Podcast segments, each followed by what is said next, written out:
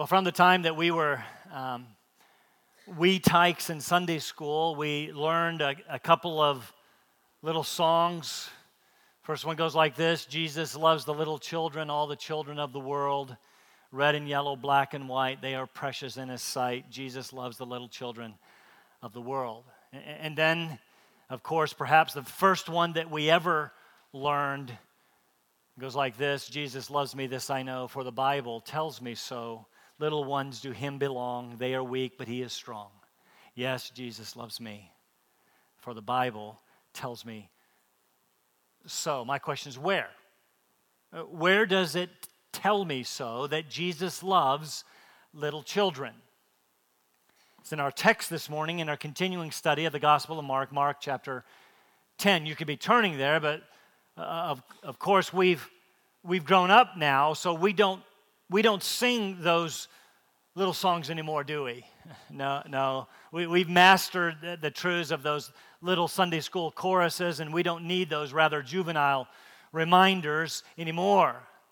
N- no, now that we've grown up, we've moved on to much deeper truths, and, and perhaps we've forgotten those childish things. Jesus loves me, this I know, just doesn't do much anymore. And so we forget to sing the songs, and perhaps, perhaps the truths those songs contain.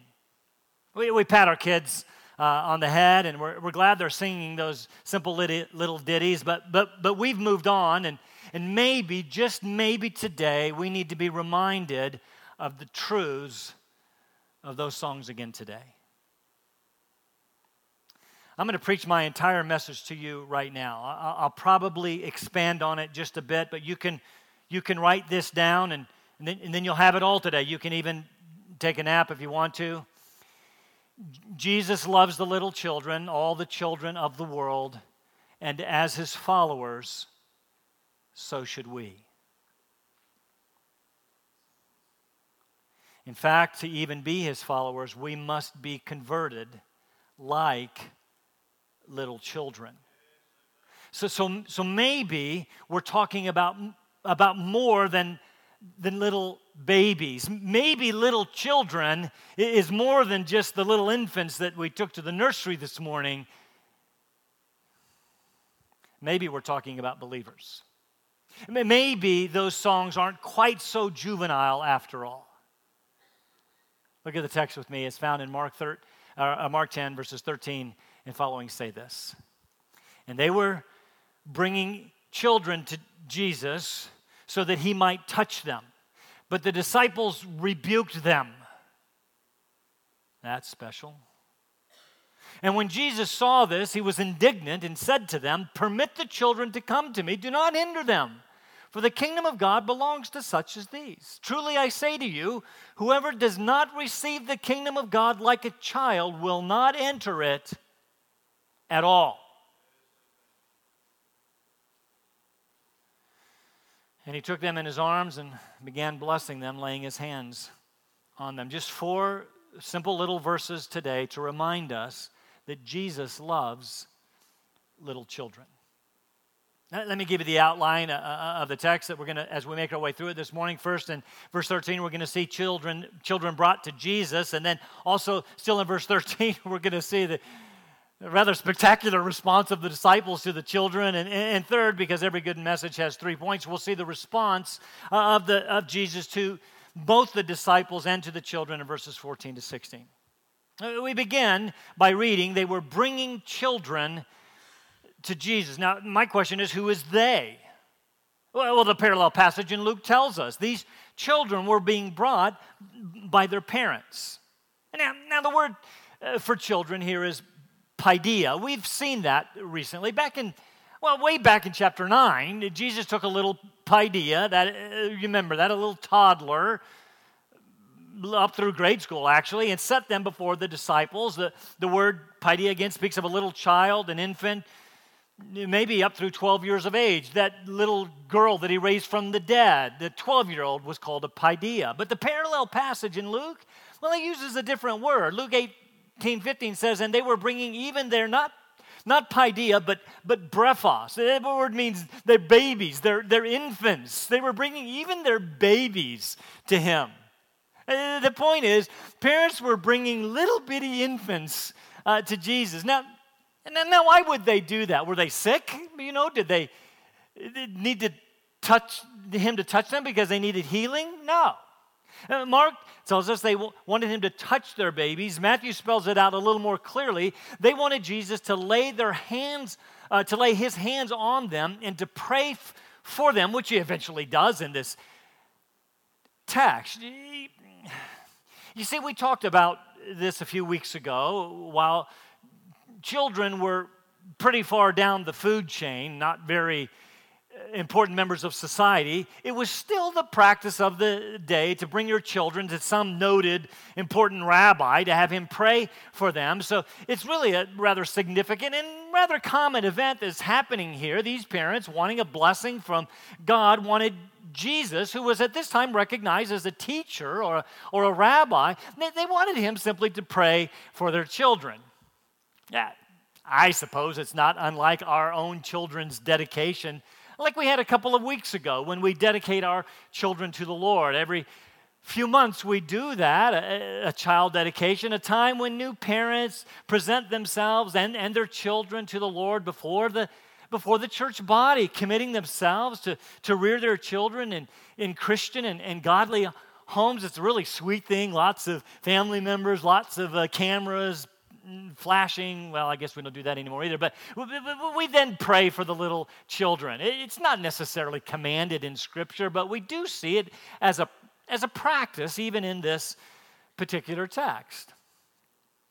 So, can you imagine what it would be like if a couple of months from now, when it comes time to dedicate some more children, because well, you all are prolific. Uh, and, and, they make their way uh, to the front, and, and some guys, now let's not make it guys, let's make it.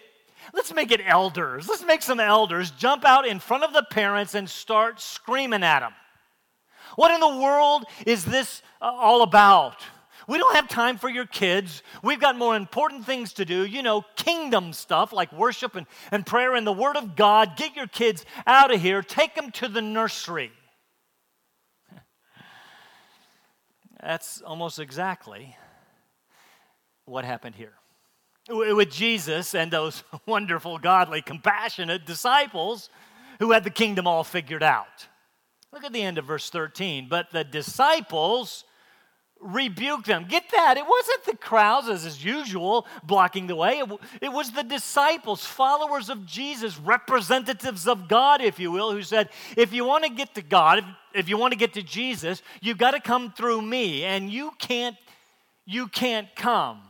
Not the way you are. You're insignificant. You don't matter. Remember, bottom of the food chain, children didn't matter until they reached 13 years of age. Get them out of here.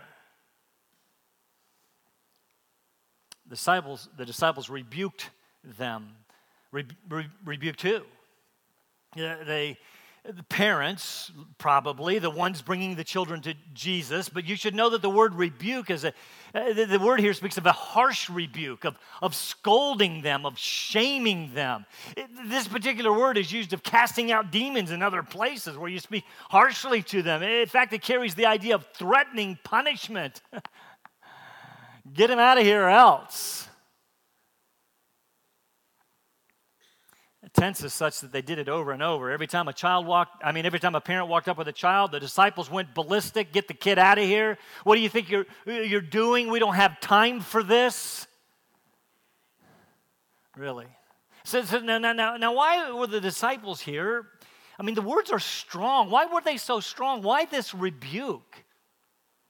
I, I really think it's because they thought that Jesus and they, remember, they thought themselves rather important, uh, they thought they were doing some really important stuff. Deeper truths. We don't have time for uh, Jesus loves little children anymore. I mean, after all, Jesus is on his way to Jerusalem. Don't get in his way. To the disciples, these children were just an irritating distraction. They were an intrusion an interruption of real ministry. They didn't think, you see, that children had anything of importance to offer Jesus or to them uh, for that matter. Come on, they're just kids what did they matter? Don't waste our time with children. Let's focus on something important. There's other ministry going on here. And the disciples continue to show by their actions that they still don't get it.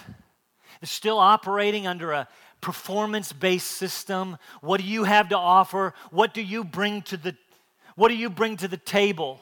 And, and children couldn't certainly meet the standards of acceptability and, and, and, performance. So, so, shoo, get out of here. Get, get the picture. Children uh, uh, were literally being blocked from coming to Jesus by his representatives. I wonder if we ever do that. I'll come back to that.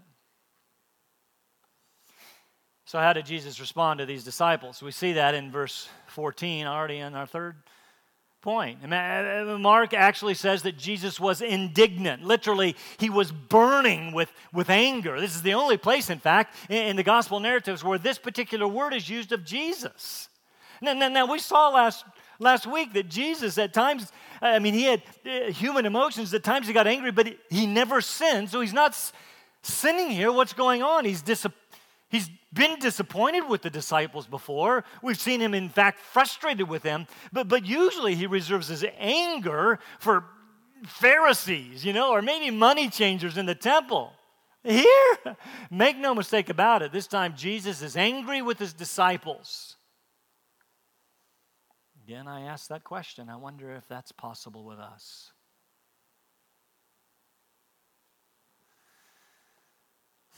Why was he angry? At least a couple of reasons that I could think of. First and most obvious is Jesus loves little children.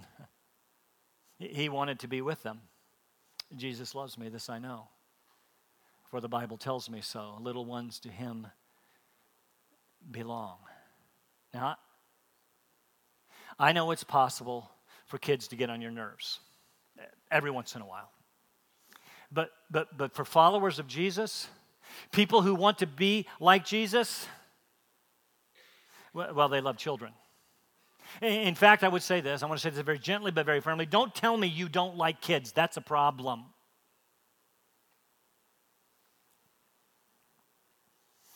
Second reason that he was angry is the disciples had been with Jesus for some time now, for up to three years. We've talked about this. They were supposed to be figuring this out by now.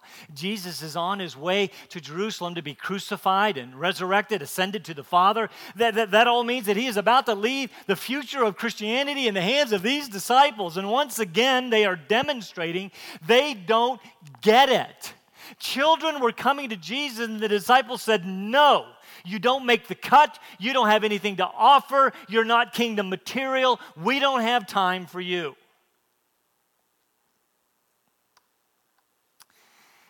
You know, it occurred to me as I was looking at this particular passage that Jesus, uh, of course, had to be quite frustrated by now. He is on his way out, and, and, and nobody seems to get it. And it's been like that, it seems, through his whole ministry. There's this Mark is developing this continuing theme of the dullness of the disciples and, and Jesus' rising frustration with them.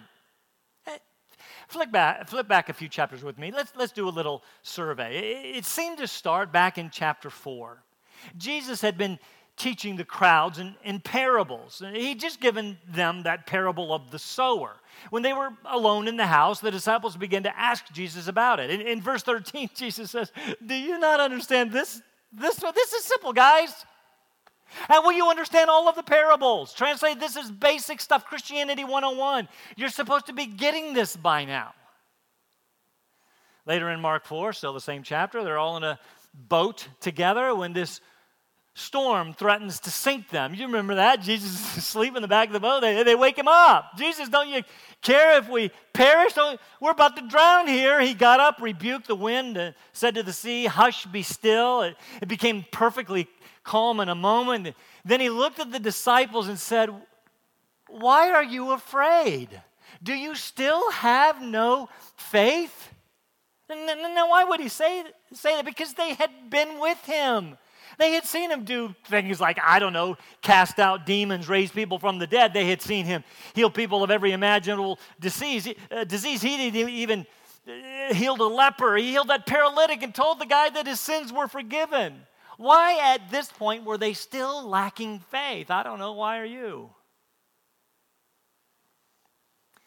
chapter 8, move forward a few chapters. Uh, the crowds had followed Jesus to a desolate place. They're hungry.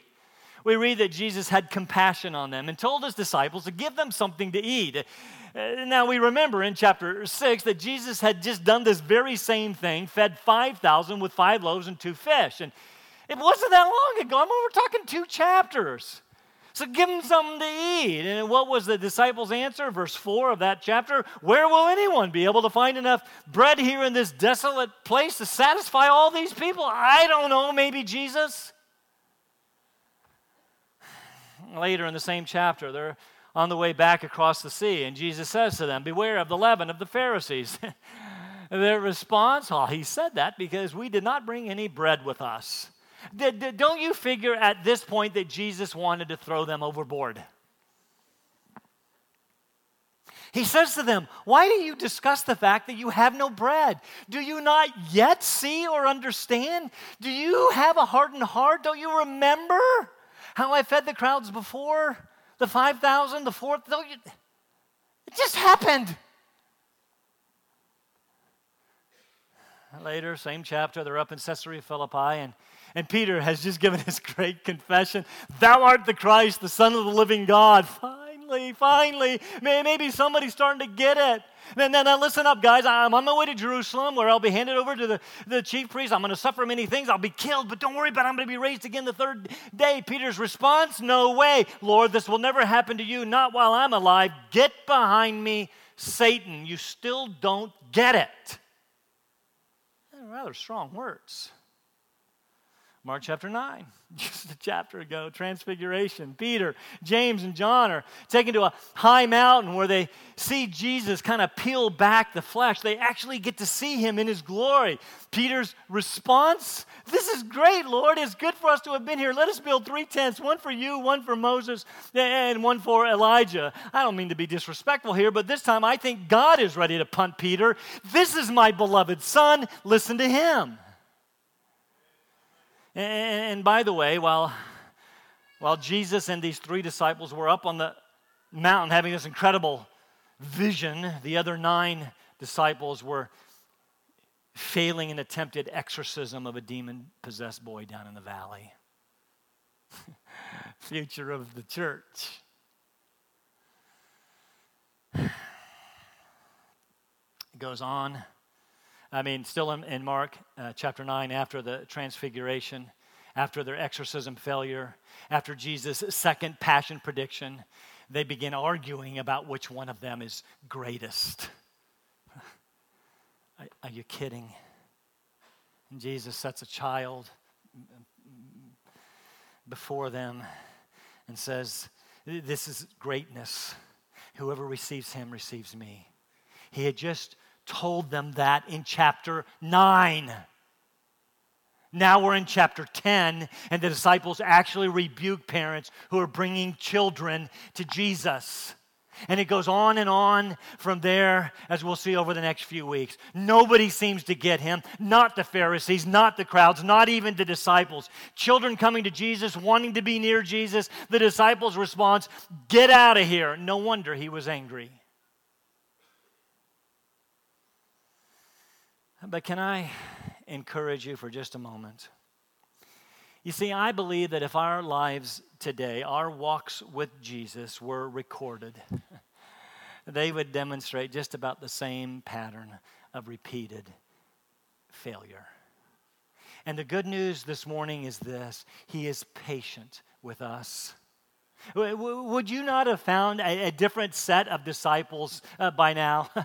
if you were Jesus. Sorry, Peter, James, and John. Here's your pink slip. Go clean out your lockers. This thing doesn't seem to be working out. And yet, Jesus was patient, teaching and rebuking, correcting and, and training them because he saw in them Pentecost. and the presence and what the presence of the Holy Spirit would produce. He saw the church that he would build through them.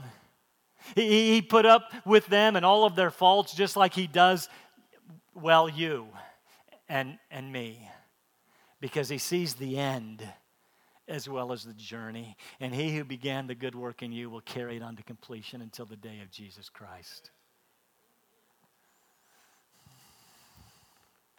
He was angry, but he was patient. He brought them along just like he brings us along.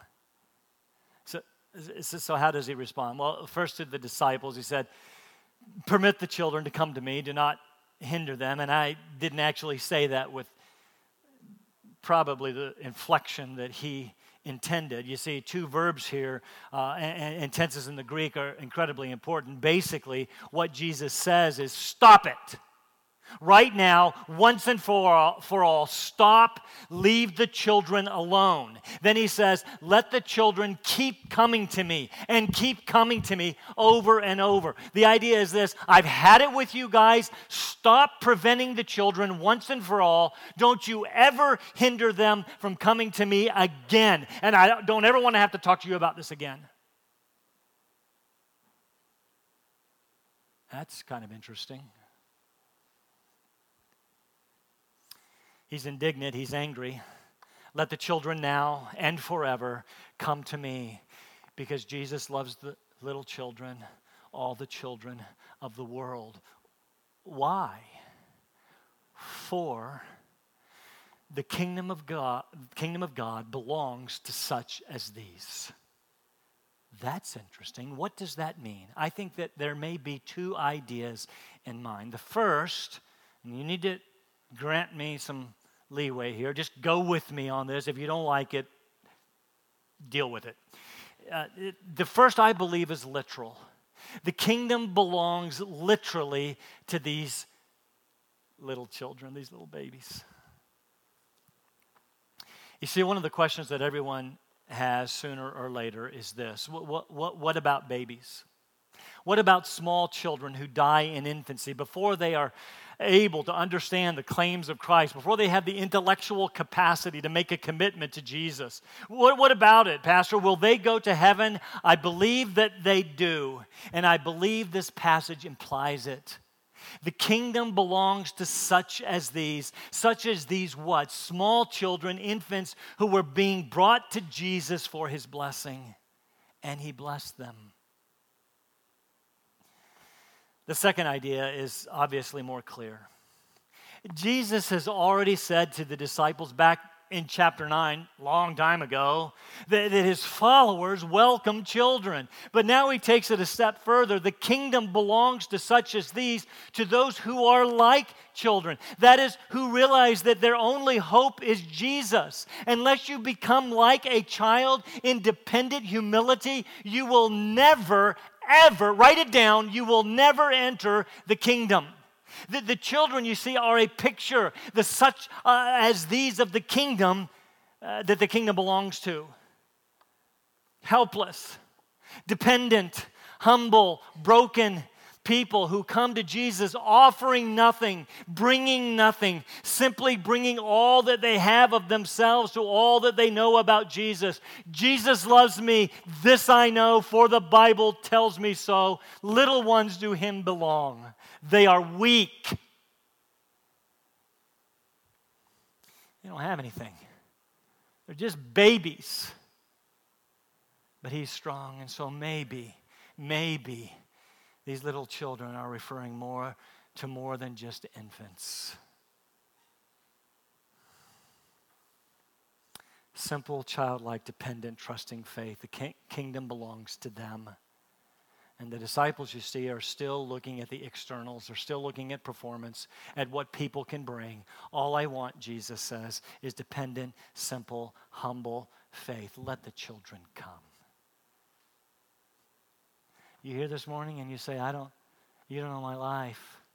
You don't know the life that I've lived. I don't have anything to offer. You are just the kind of person that Jesus is looking for.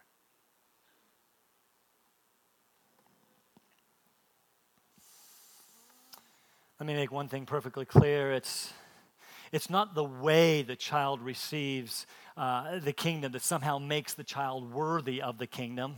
It, it's not his, sometimes it's said this, it's not his innocence or his, he's not innocent. You ever held a two year old. It's not his innocence or his gentleness or his simplicity or his purity. Doesn't have anything. It's nothing like that. It is not their virtue, it is their helplessness. They are not blessed for what they bring, they are blessed for what they lack. You see, it is simple, humble, helpless, dependent faith. They are small, they are insignificant, they are powerless, they are needy. One author said it this way every child in the world is absolutely, completely, totally, objectively, subjectively, existentially helpless.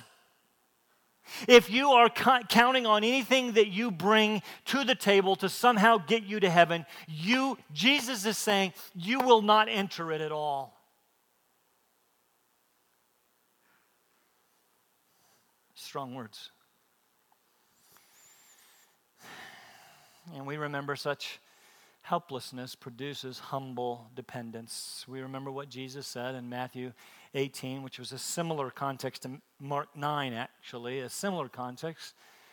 When he says, Truly I say to you, unless you are converted and become like children, you will not enter the kingdom of heaven. What are you counting on? Why do you think Jesus picked you? Because he's lucky to have you on his team. You're not on the team at all.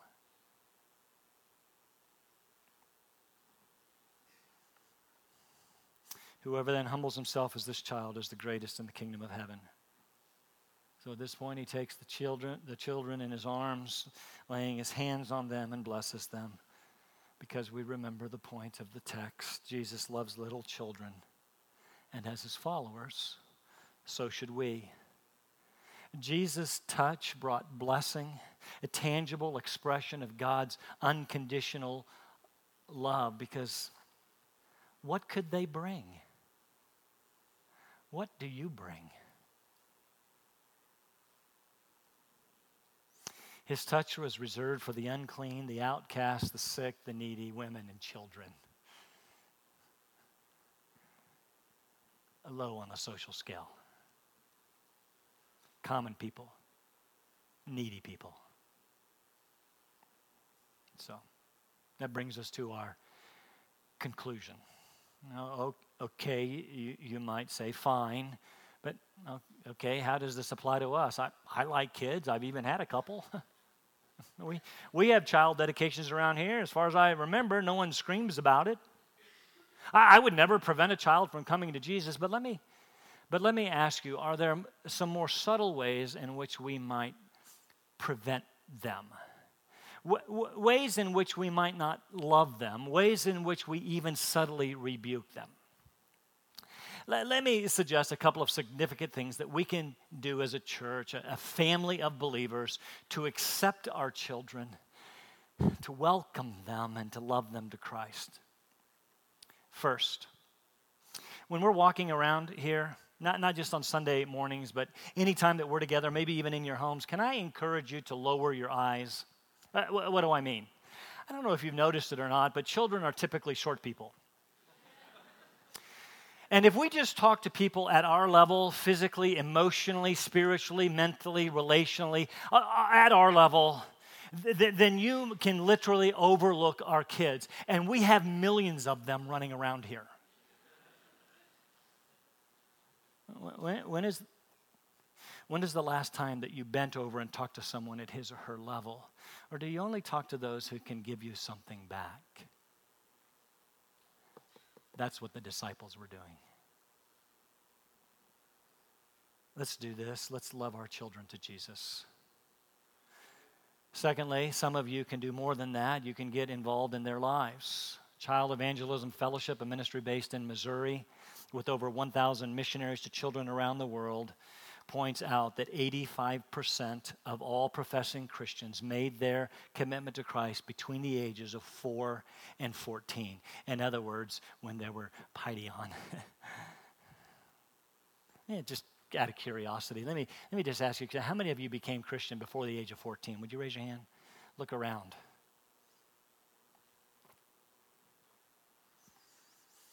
It's one of the reasons that we are so committed to Operation Christmas Child. 85% of Christians became so before the age of 14. Do you, do you suppose that that highlights the vast importance of our children's ministry around here? We have nurseries for the brephos and, and the paidios and, and, and, the, and the, inf, the infants and the toddlers that Jesus that day took into his arm and said, Don't prevent them, let them come to me. He's talking about a baby. We have Little Alliance and we have Kids Zone for the older children through age, uh, through fifth grade. I think that's about age 12. Hmm. We have Awana, a children's program on Wednesday evenings. And I want to say this very gently but very firmly. We should never, ever have to plead for workers in those ministries. Never. But we do because sometimes I think that we think that real ministry, kingdom ministry, is more challenging than children. Preaching to the multitudes, driving out demons, fighting Pharisees, adult ministry, college ministry, life groups, and maybe if we're brave, middle school ministry.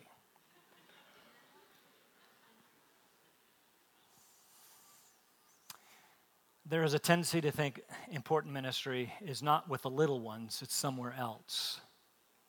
If I can if I can't do something else, then maybe I'll do kids.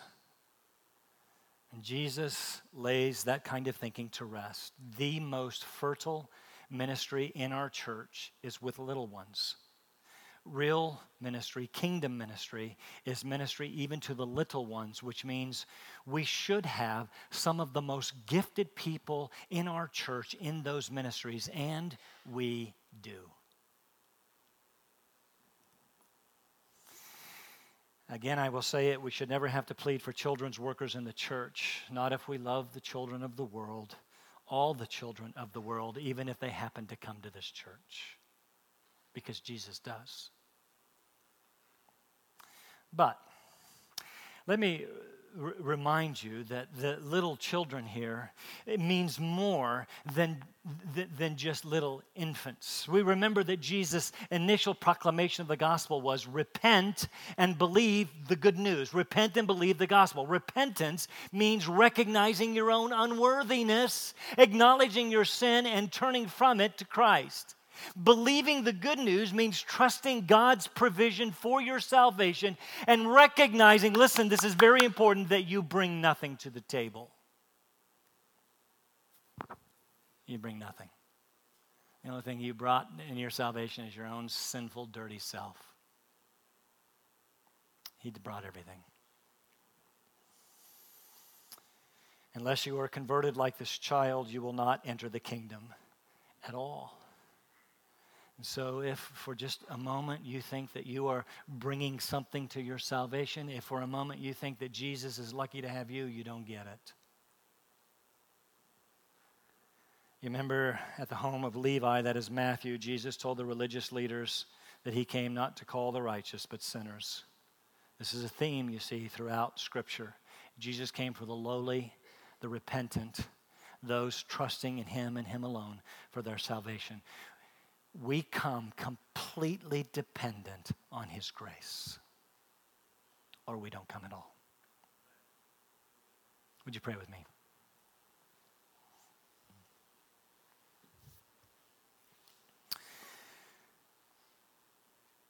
Father, in uh, chapter 7, I think it is, of C.S. Lewis's Mere Christianity, he talks about the great sin pride. And, and, and this, is the, this is the challenge that stands between us and you. We, we, we, we think ourselves okay. We think that we bring much to the table, and we recognize not that we are broken and lowly and greatly in need of your forgiving grace.